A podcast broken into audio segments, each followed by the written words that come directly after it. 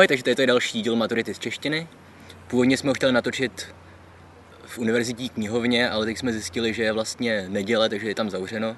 Tak a teď bychom měli už dorazit poslední literárně vědné termíny. Když jsme se teda vypořádali s metaforou a s metonymí, teď už to vezmu po pořadě, jenom podle abecedy, opět podle toho seznamu ministerstva školství. Takže první termín je aliterace. No, aliterace. To je jednoduché, pokud se vám zkrátka opakují po sobě stejné hlásky na začátku slov.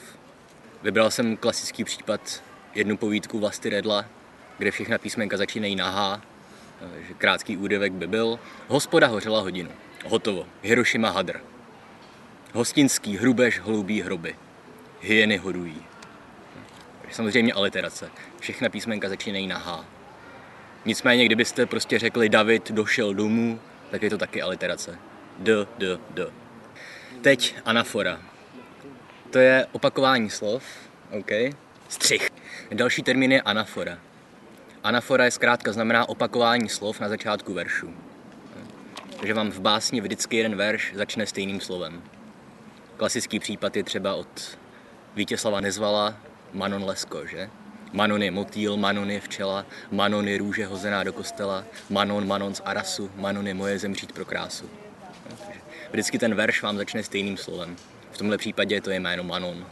Ale může to být jakýkoliv jiný případ.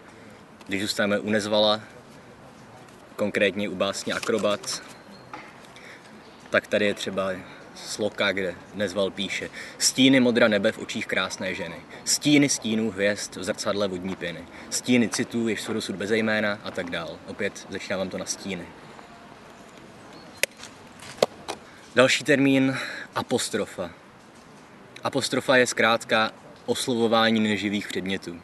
Pokud si pamatuju, tak nějaká moravská píseň Horo, horo, vysoká si. No, samozřejmě ta hora nežije, takže je vlastně nesmysl, abyste si s ní povídali.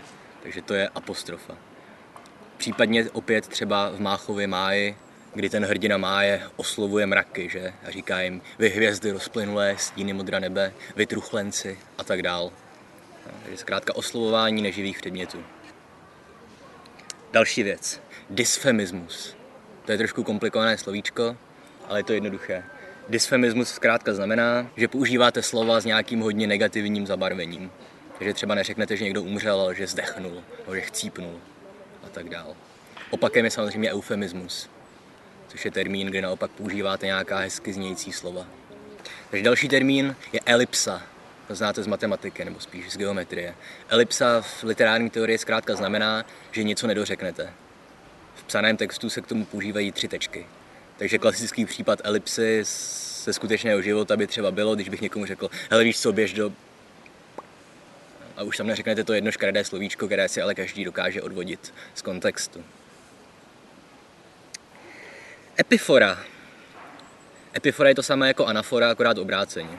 Epifora znamená, že opakujete stejná slova na konci veršu. Klasický případ je Zimmermanův absolutní rým. Naše staré hodiny bíjí čtyři hodiny. Jsou čtyři hodiny. No. Zkrátka na konci veršu opakujete pořád jedno slovo. Další termín je epizeuxik, epizeuxis. To se nedá ani vyslovit. Epizeuxis. Epizeuxis znamená, že po sobě opakujete slova.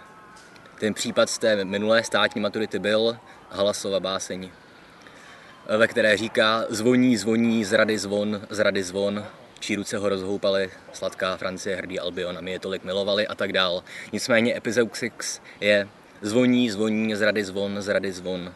Mimochodem tady vidíte opět, k čemu vlastně jsou básnické prostředky. Pokud tam to zopakujete zrady zvon, zrady zvon, tak vám to nějak evokuje to bušení toho zvonu, který zvoní. Takže opět říkám ještě jednou Epizeuxix, opakování slov po sobě. Další je eufemismus, o tom už jsem mluvil. Eufemismus zkrátka je to, pokud nějak zmírníte nějakou nepříjemnou skutečnost. Takže například můžete říct o někom, že zesnul, jo, místo, že zemřel, protože to zní tak nějak lépe.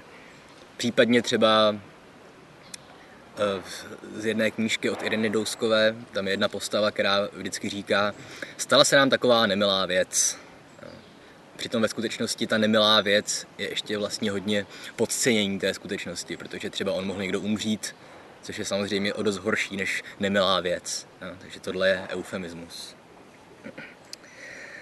Hyperbola, to už jsem taky jednou zmínil v souvislosti tuším s máchou, hyperbola je zkrátka nadsázka.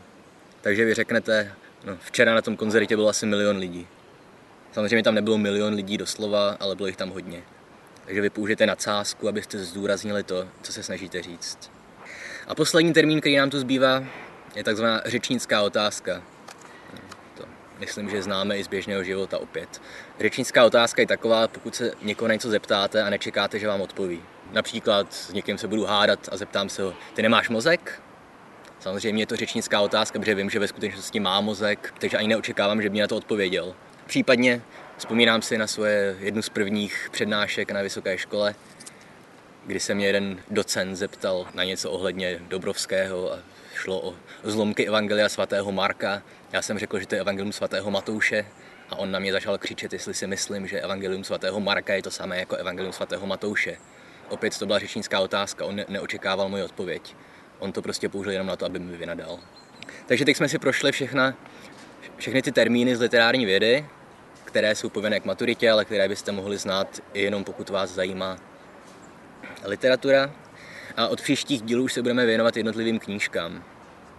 Začal bych Máchovým májem, protože přece jenom tak, jako se třeba v angloamerickém prostředí očekává, že všichni znají Shakespearea, v Čechách se očekává, že všichni známe Máchu a jeho máje. Můžeme polemizovat o tom, jestli je to fakt nejlepší české dílo, ale protože samozřejmě to je subjektivní záležitost. Ale rozhodně bych řekl, že je to nejpodstatnější české dílo, nebo nejrevolučnější, nejpřelomovější. Takže příště si dáme Máchu v máji a potom už bychom to vzali asi chronologicky. Začneme asi někde u Shakespearea a potom se přes Shakespearea a Miltona dostaneme až k české literatuře 19. století, 20. století a tak dál. A vycházet samozřejmě budu opět z těch seznamů četby doporučené ke státní maturitě. Tada! To vystřihní. To byste mimochodem mohl, nechat. Tada, to vystřihní.